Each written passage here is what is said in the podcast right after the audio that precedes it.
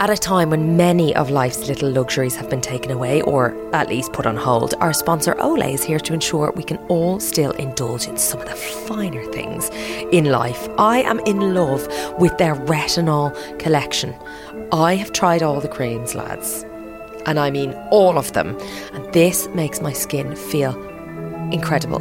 Really glowy, really strong, really bright, which in winter is a tricksy old thing. With Olay, I can face anything. Seriously, anything. And there's a lot going on, let's be honest. Losing myself in a good book, the kind you might not share on Instagram, but you absolutely love after dark, if you know what I mean. Crying to a good movie, hearing my favourite song on the radio. It's Barbie Girl, FYI. There are a million things that I'm thankful for today, but what is my guest thankful for? I've learned so much through my recovery and through subsequent recoveries that I'm grateful for what I learned. Maybe not for the experience of depression itself, but for the recovery experience, for the experience of finding out about myself. Welcome to Thanks a Million. I'm Angela Scanlon, and this is the show that takes a sneaky look at my guests' gratitude list to find out the things that have shaped their lives. Today's guest is a goody. He is the best selling author and mental health campaigner who has written over 25 books, sold over 100 million books, and been translated into 40 languages. His memoir, Reasons to Stay Alive, was a number one bestseller, staying in the British top 10 for 46 weeks. He's an absolute powerhouse on social media. I regularly share his bite sized insights with my gang on there and they absolutely love them. Before we hear from Matt, I'm going to go to a couple of your thanks a million trios. Get in touch at Angela Scanlon if you want to share these using the hashtag thanks a million trio. This one's from Graham. Seasons for showing us that the world is forever in a state of change. Geography, I'm grateful for the part of the world I'm fortunate enough to have roots in. And family for teaching me what the most important thing in the world is. Mama Skates, my family, the school still opening and the amazing work being done by all of the different frontline staff here, here. Blue skies, sunshine, and the ability to run no matter how slow I am. That one is from Moon Girl. And Cece, sometimes it's the simple ones. Grateful for my partner and my cat. Do get in touch at Angela Scanlon. I would love to hear more. In today's conversation, we discuss Matt's regrets, his somewhat unwelcome label as Mr. Depression, and his treadmill. Here he is.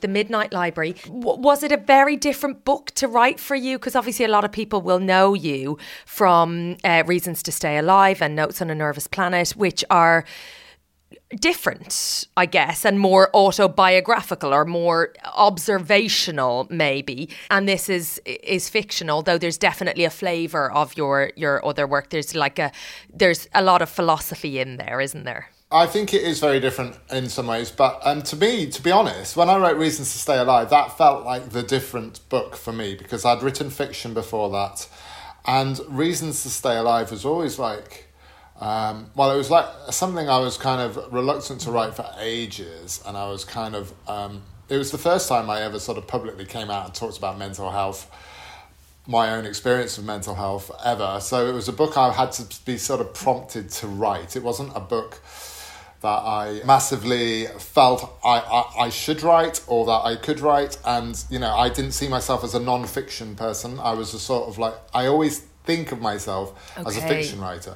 Reasons to Stay Alive, when that came out, became my biggest book.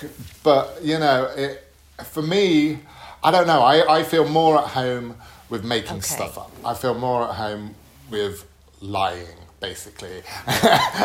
okay. So wait, more more at home or less exposed? Bit of both, uh, but in a weird way with fiction, especially when you're writing about mental health in fiction, something you've got autobiographical experience of. In my case, um, it was uh, it was freeing to to you can almost be more truthful. You can, you know, for fiction to work, even though it is called fiction, it has to be truthful. It ha- doesn't have to be things that have happened, but emotionally, it has to be truthful for it to work. So even if you're writing about aliens or vampires or zombies or whatever, it has to feel Credible, true. yeah. So yeah, so yeah, and um, you know, so there has to be some sort of reality in the non-reality. So um, I don't know. Midnight Library, I felt was um, probably I invested most out of anything I've written in that book. There are books that sort of kind of write themselves.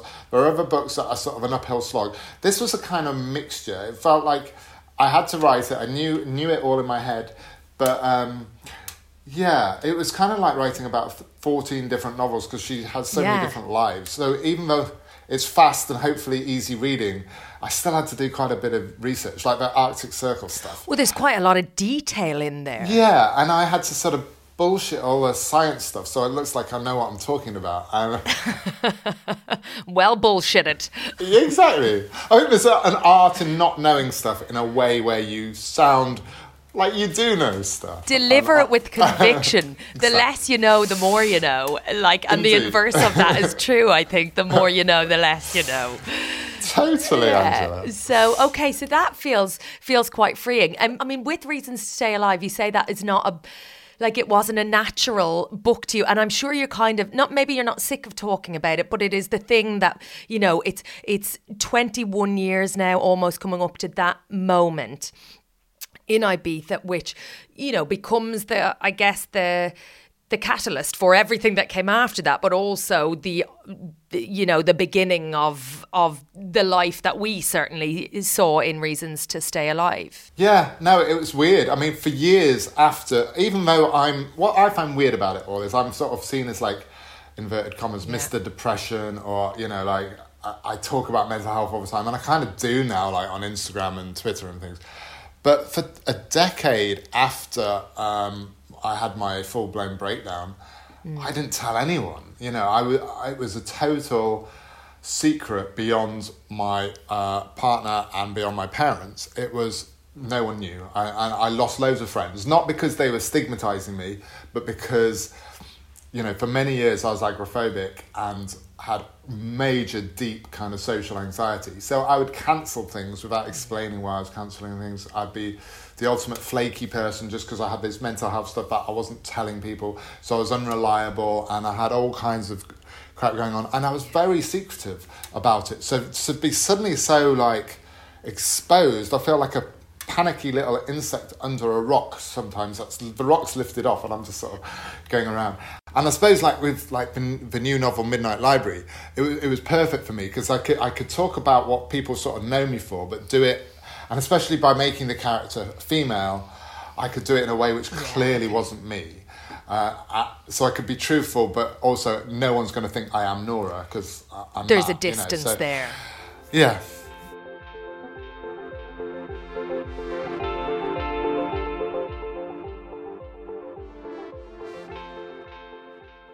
you mentioned the breakdown and i mean even even that term and i feel like i'm i'm pretty au fait with mental health and i've certainly had my own um, struggles but that term breakdown i mean what did what did that look like for you? Or, because i think a lot of people will will know somebody who's had a breakdown and it obviously comes in many different shapes and forms and i don't i think there's probably a lot of people who may have had an internal crisis and not necessarily know what was that a breakdown at what point does it do I label it a breakdown? Is that a good thing? Is it a bad thing? Does it need medical intervention? When do I put my hand up and say, you know, help? Yeah, I mean, for me, that you know, people often talk about depression and panic as, as, as things that build slowly. For me, it was like hitting a brick wall. The thing with me is I became ill in Spain in Ibiza, so people think, oh, you were on loads of drugs. Coming down. Yeah, wild time. You must have been off your head. And it's like, I'm not going to lie, I've taken drugs in my life, and I had, you know, I haven't since then, but I, I had uh, up until that point, I wasn't a healthy living person. I took a lot of alcohol. But the weird thing is, when I became ill, we'd lived um, through summers and three summers in Spain, and we were actually having boring kind of normal jobs with nine to five kind of jobs. And I'd been running that morning. I became ill in the morning. I hadn't smoked a cigarette. I hadn't drank any alcohol. I had, you know, I was to- relatively for me at that point in my life, I was relatively healthy Okay. physically, and I I um it felt like hitting a brick wall. It felt like well, it was a panic attack, but I didn't know what a panic attack was, so I thought this was beyond a panic attack because I thought a panic attack was this sort of kind of comical thing that you have for like uh, 10 minutes and you walk it out Paper breathing bag. through a, a brown paper bag. Yeah, and then it goes, and this didn't go, and I was I was like spiraling in the snowball, and I had a week of utter hell and um, torment, and I was suicidal quite quickly. Well, I was suicidal after I started taking diazepam, not because the diazepam was making me suicidal, but because I, I'd wanted something to help me, and nothing was helping me. And I felt trapped, and I had no idea how I'd got into this state. So, therefore, I had no idea if or how I could get out of this state.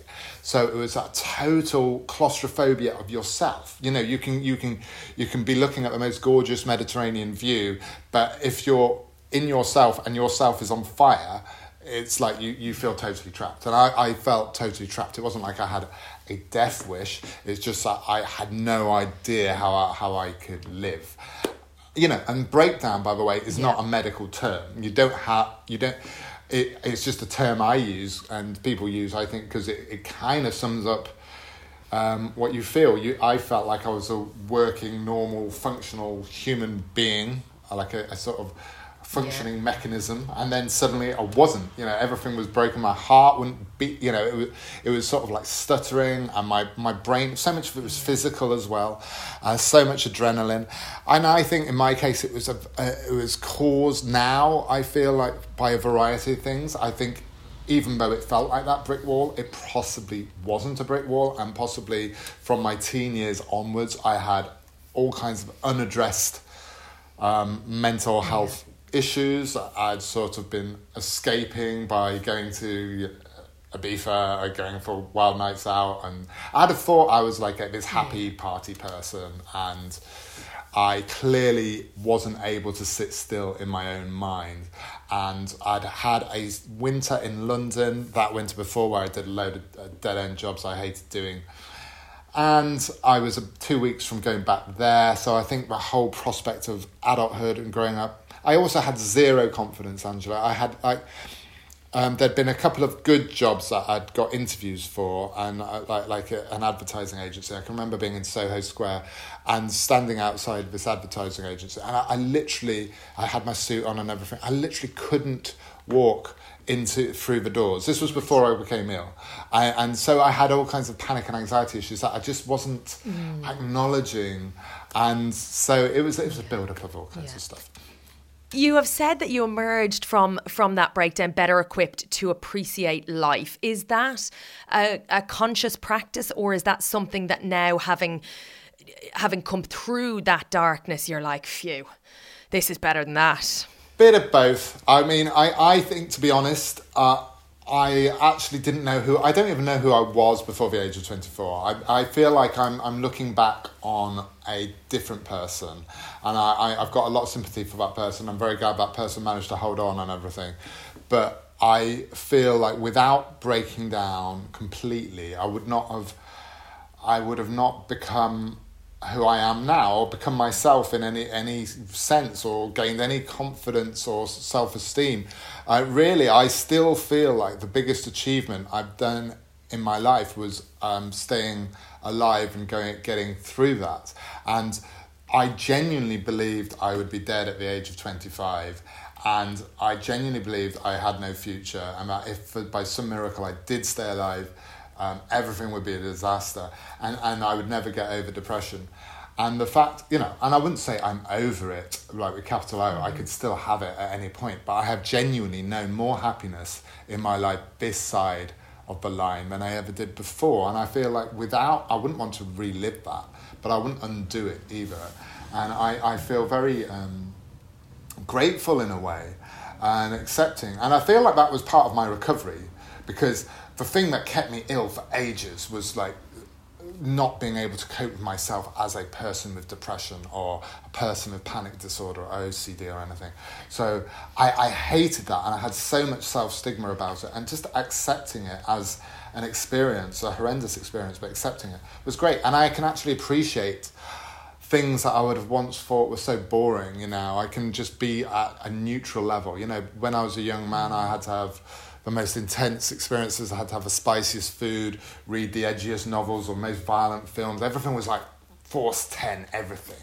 And I, I, I'm just sort of, I, I'm just grateful for boredom. I'm grateful for neutrality. I'm grateful, you know, even in 2020, even in this weird, weird, weird damn year, I have felt, um, you know, still grateful. It's, it's still a million times better for me this year than having a, a, a breakdown or anything like that. So, yeah, it's gratitude in, in normal um, frustrations and stresses. It's not like everything's rainbows and unicorns. It's just that. Yeah you know, I can remember for three years wanting to be stressed in a normal way, wanting to have normal worries. You know, when my mum was flustering about car keys, or she's a teacher, so she had like an Ofsted inspection or something.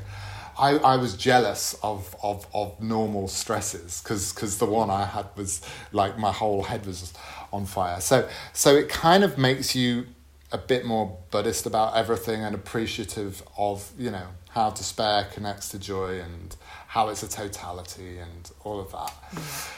That was a bit rambling, but you know, yeah, gen- genuinely, I, yeah, I'm, I'm, I'm the focus yeah. on on the moment, I suppose, as well. The gift that is the little everyday things. Also, also, I think, and it's not just a mental health related issue. I think, I think if you've had a sort of close encounter with your own mortality at a young age, it kind of helps you age. It kind of helps you not be scared of getting older. You know, I'm 45, mm. 45 now, and I'm really pleased about being 45 because I'm technically middle aged. And I definitely did not think I would, I would reach that point in life. Yeah. And I, I feel happier and healthier and uh, better in every sense than I did when I was 24 years old. So, mm-hmm. um, yeah, it does help with, with those things. I, I, you know, I'm still a bit of a hypochondriac and. Um, I still worry uh, pointlessly about stuff, but I'm I'm kind of accepting of my flaws a little bit more.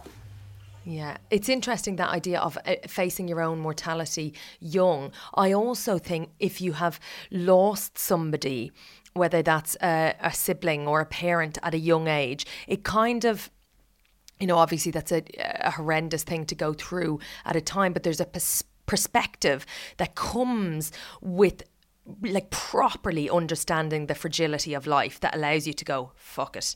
I d- i'm not sitting here worrying about what somebody thinks about me what somebody you know whether i should do this whether i shouldn't do this whether i need permission to do this. There's a kind of i could be gone tomorrow.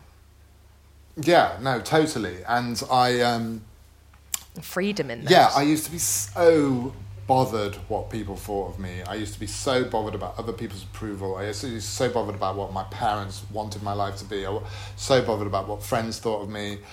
And I kind of lost all that. I lost all that. And, uh, you know, it's very freeing. So I think in some ways, I, I was very old f- for being in my 20s. You know, by the time I came out about 26, 27, still technically young, I, I, I feel like I, I felt like I lived about 20 years through those breakdown years. So I, I, I yeah. came out of it, um, yeah, accepting of all kinds of stuff. And yeah, just, just for really an awareness that you, you only have one life.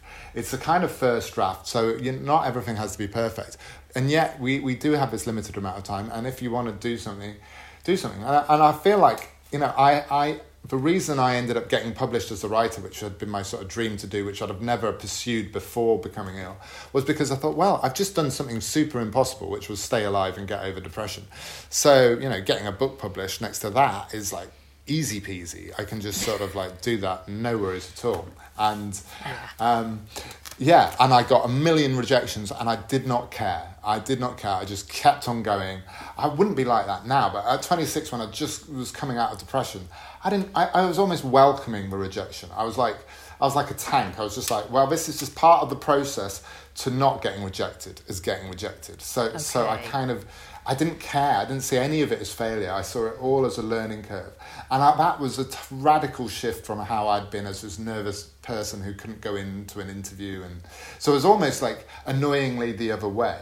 And I think I'm somewhere back in the middle again. But after after sort of getting over depression, I had this sort of arrogant swagger, like just. Uh, yeah. yeah. But like a momentum. A momentum. Right, here we go. Yes, indeed. It's very powerful. very, and also a little bit like you know you're writing about the Antarctic and and sciencey things. Um, there's a kind of uh, there's a a power in not knowing the system, in going, I'm going to write to this person who's really high up and not knowing the hierarchy, the way things are done, and just like throwing caution to the wind. Yes, because someone someone, someone said if you like want to be a writer, you should get some um, work experience on your like local newspaper or something. And I was like, Nah, I'm just gonna. Yeah, going straight to the top. I don't have time for this. yeah, exactly. I nearly uh, every day I could die. I'm just gonna do this. I want a book, not a column. I love that.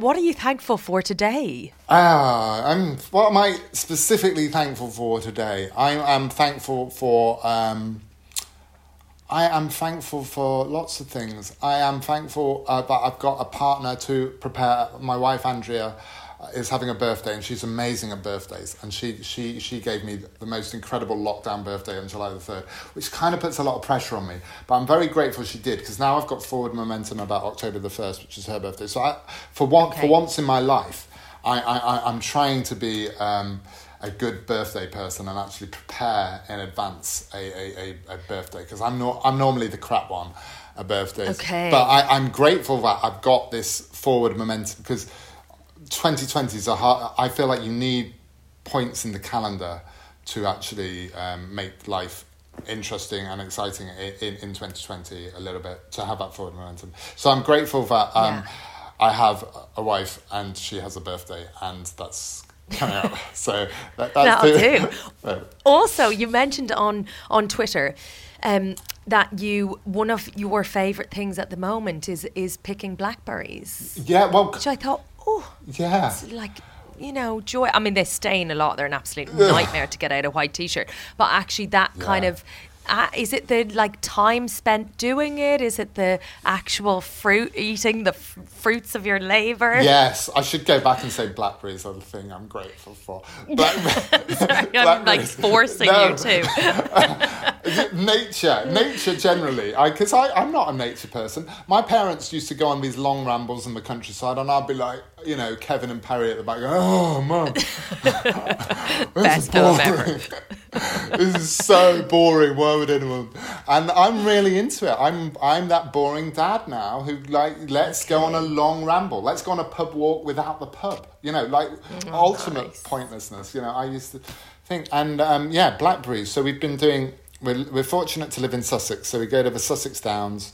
And we walk around, and there's a lot of blackberries around at this time of year, and so we've been doing a bit of scrumping for blackberries, and yeah, it's been it's been good to connect with nature and yeah there's something about just uh, picking food from its source and putting it in your mouth without any of that sort of ocado bullshit you know you're just like there you're a human living creature and you're getting the yeah so i like that i think that's good for us i think a bit like animalistic almost. yeah well i feel But not flesh. no, but I think I think we fe- I think this is our problem, Angela, as as a species. I think we forget that we're we are nature, and we've got a million things in our modern life, including possibly podcasts and possibly novels, Yeah. which make us forget that we are actually living animal beings, and it's quite nice occasionally to just you know be there and plucking the blackberry, and Yeah. um, yeah, sorry.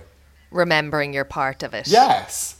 You know, like 10 years ago, I was on my actual Blackberry phone doing that. and, and, and that doesn't last. That- Now that- you're showing your age, man. Exactly. Well, exactly. um, and, and, and, but real Blackberries were around millions of years before then, and hopefully millions of years afterwards.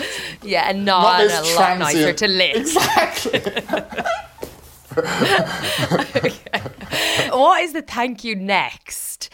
So this is you know maybe a chapter of your life and it feels like for anyone who's read your stuff that that might be an obvious thing but obviously you don't need to go there um, so a chapter of your life that is closed something that maybe happened that at the time felt like you know the gig you know, being repetitive, I would say perhaps uh, all the Yeah. shit I went through in my twenties, um, basically, is, is is by far the worst experience of my life. But it's also weirdly the thing I'm most grateful for in my life. So it's that double thing, and and, and so.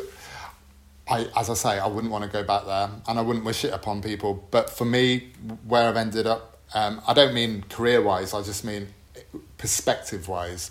I am most grateful um, for that experience, of, and it was years. It was years of my life. And the thing is about depression and anxiety, and the thing people don't understand versus say a physical condition, is it's twenty-four-seven. You know, if you've got a bad back, generally there's a certain position you can get into at some point that unlocks it or something or you can sit a certain way.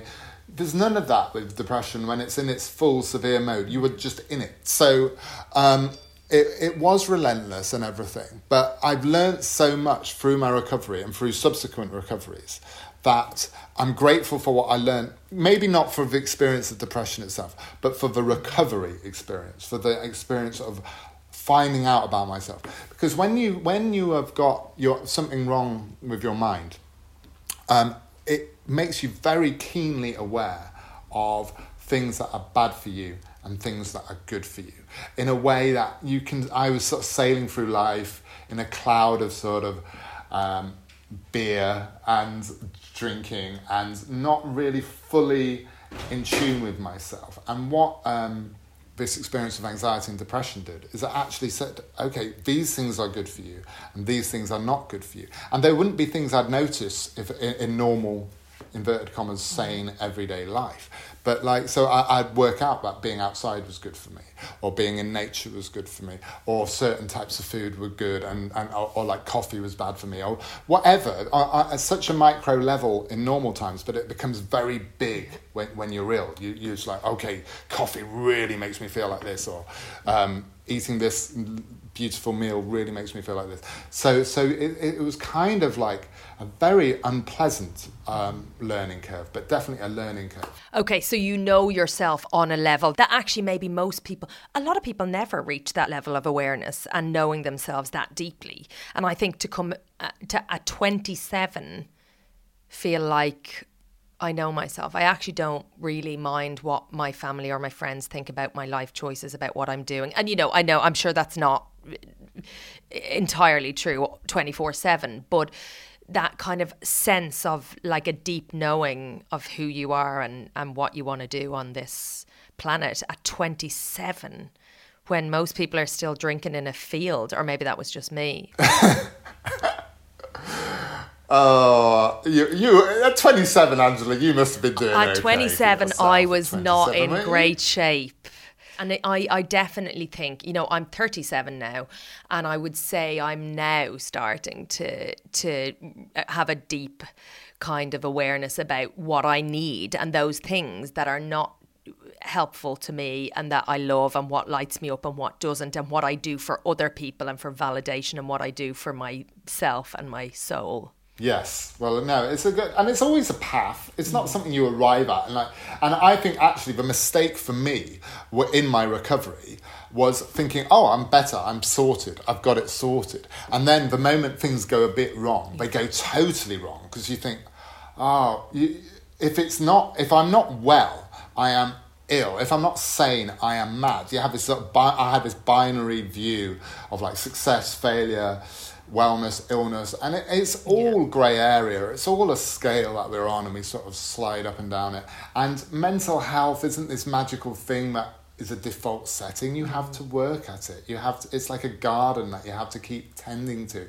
Uh, every morning, I, I, I go for a little run. You know, I'm not a, I'm not a massive athlete person, but I just go for a little five k run every morning, and do some yoga. And I just need to. It's not. You know, that's why I do it. I just I kind of need that. You know, for me not to be on pills and not to have to consistently rely on external things. I kind of need to do that. So, uh, you know, I have to be reasonably physically healthy and, you know, there's certain things I have to do and not do. Like drinking drinking alcohol on consecutive days is never good for me.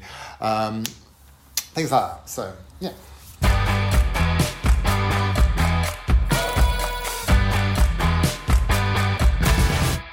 Okay, is there a thanks that got away? My grandma, who I I owe a lot to, my my um, my mum's mum, who's not my blood grandmother. She my my mum was adopted. My mum still doesn't know who her real parents were, um, but she was to all intents and purposes my nan, um, Flora, and she yeah because she died, well, she died before I became ill from a breakdown, and while I was still this, I draw a lot on her wisdom and my childhood in a way that at the time I wasn't grateful for. I spent a lot of time with her. She was the person who who is responsible for me now liking nature. And when I when I'm out for a walk, I, I'm remembering terms for things because she used to tell me as a child. But at the time, you know, I was Kevin and Perry, I wasn't grateful for anything. And then, you know, it comes back and you think, ah, oh, life happens in all the wrong order. Why can't I have a day in 1990 and just say, you know, thanks for all that? And um, yeah, she died of breast cancer in, in 1992 or something. So yeah, I miss that. There's also a great English teacher who, who um, Mrs. Kurzweil, who I don't think is around anymore, who who got me very involved with um, reading and stuff. So there's all kinds of things that you only know to be thankful for. You don't always know um, what is important when you're young. What what are the things that are going to become memories, and what are the things that are going to become life lessons, and things that echo through the generation. And often it's not the the big things or the things you think it will be.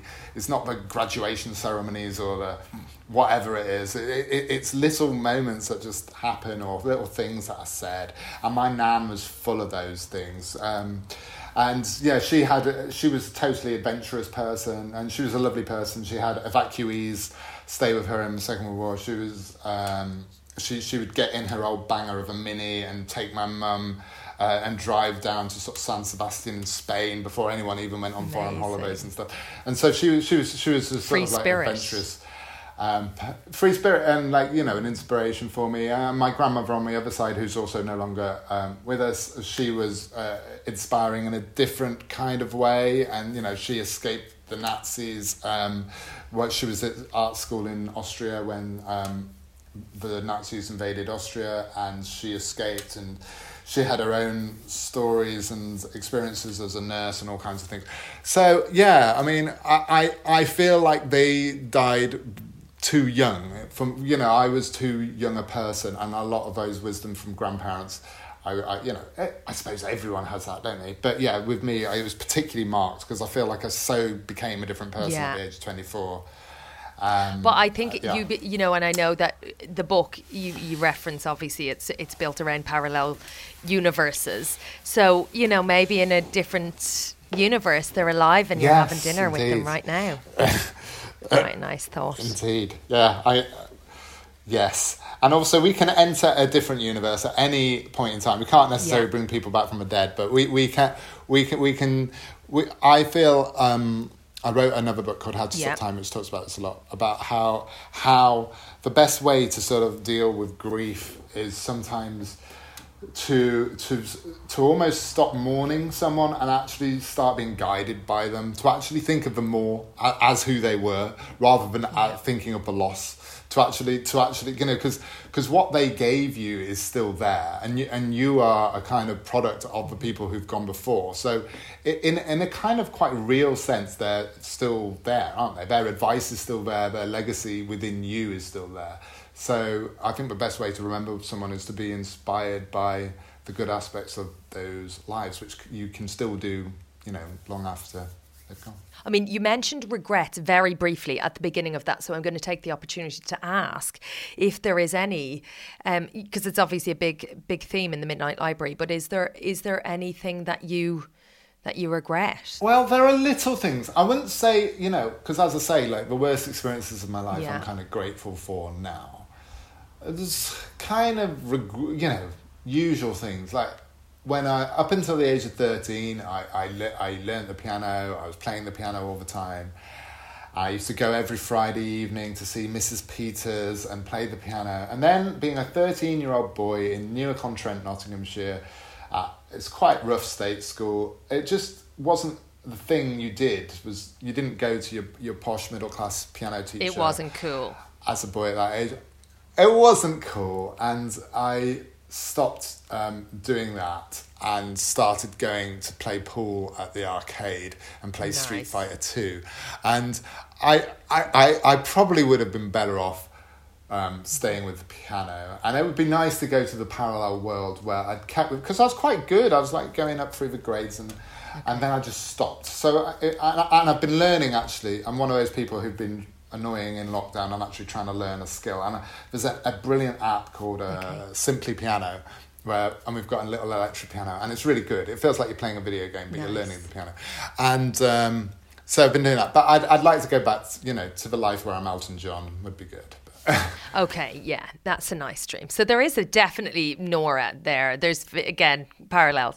Um, the the big thank you, Matt. Well, I know I've said this before, but I, I, and I, it is corny. But I would say Andrea, um, my partner, who we've been together since um, Yeah. we were teenagers. We've been together since nineteen. Well, her nineteenth birthday was the day we met, and I was nineteen, and she was turning nineteen, and the fact that you know it was horrendous for me what I lived through in terms of mental health, but it it was only with hindsight I realised how horrible it must have been um, for Andrea, and she she didn't have to stay with me. She didn't have to put up with what what she put up with, and like.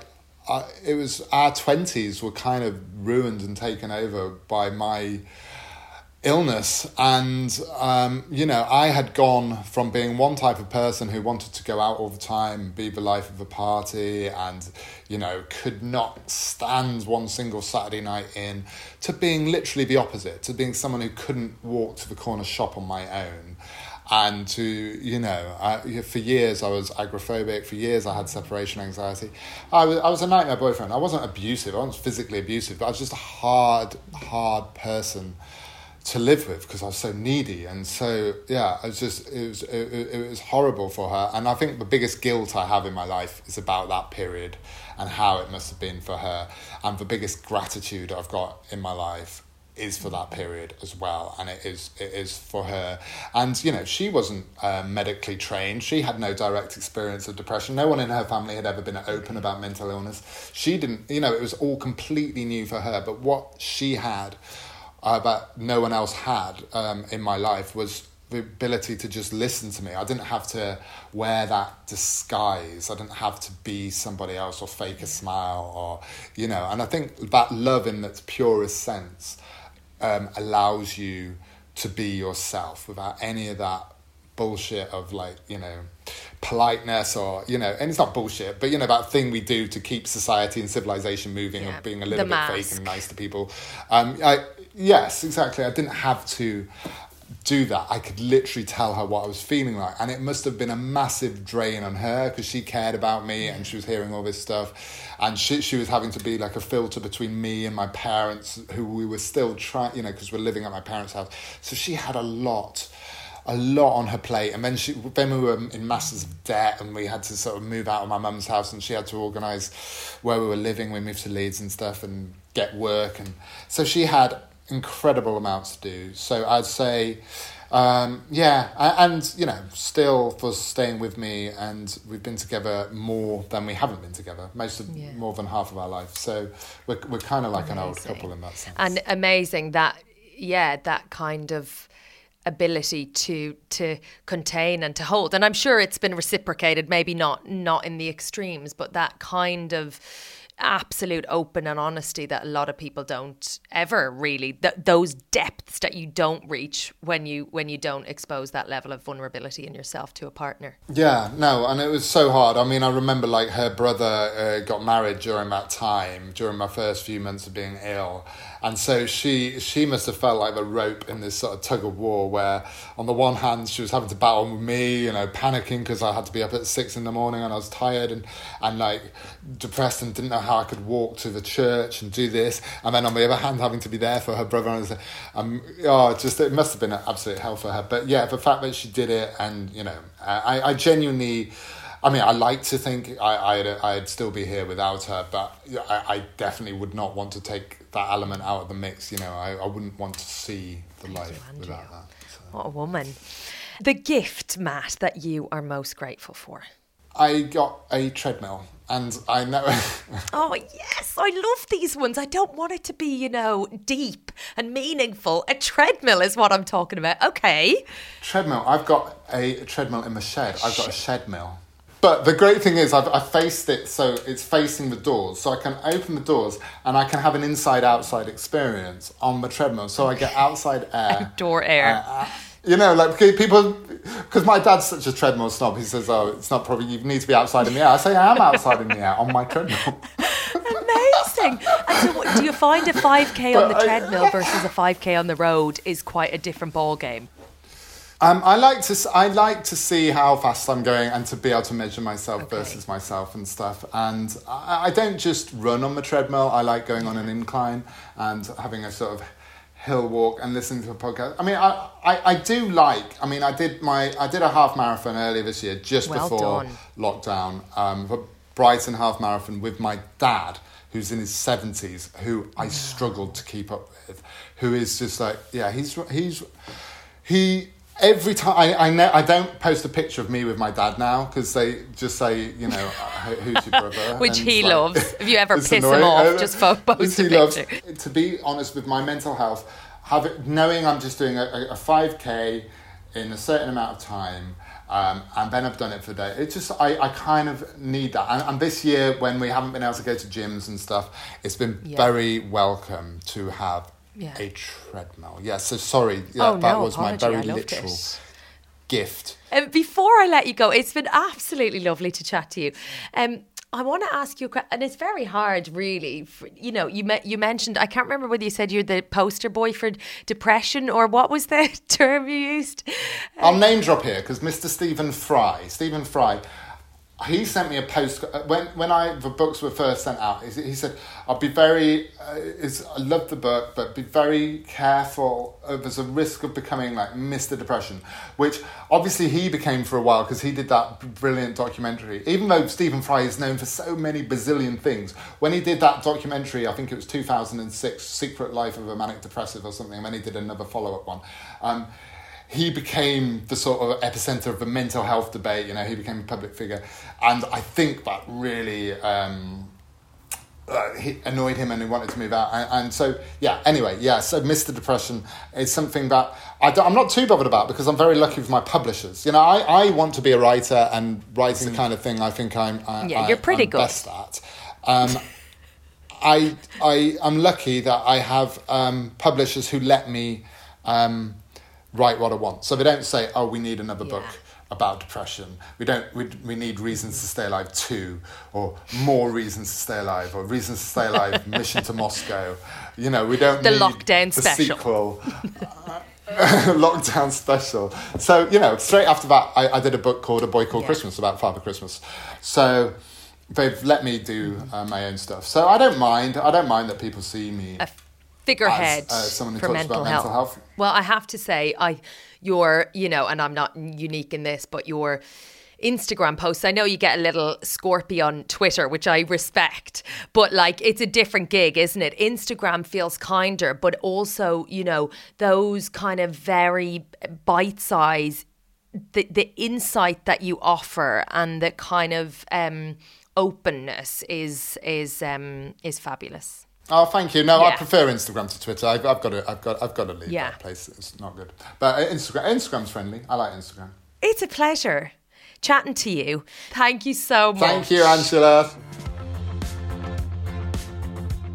Such, such gratitude and thanks to Matt for sharing all of that today. His latest book, The Midnight Library, which we touched on. It is brilliant, an absolutely gorgeous and thought provoking book. It's available in all good bookshops, and trust me, it's a good one. And as ever, if this has sparked some ideas about what you're thankful for, I'd love to hear from you. So please do drop me a line using the hashtag thanks a million trio at Angela Scanlon via Instagram or Twitter. And we're releasing new episodes every single week, so you can subscribe via Apple Podcasts, Spotify, and Google Podcasts. And if you're loving this show, please do write us a review. Even if you couldn't be arsed writing a review, just give us a little five stars. Thank you so much to my production team at Rethink Audio and to you guys, the listeners. Thanks a million. Side note, I have launched a newsletter because, you know, what else have I to be doing? You can go find it via my Instagram and I share things that I've been listening to and reading and watching, uh, some little recipes in there, loads of random shit, really. But I think you're going to like it.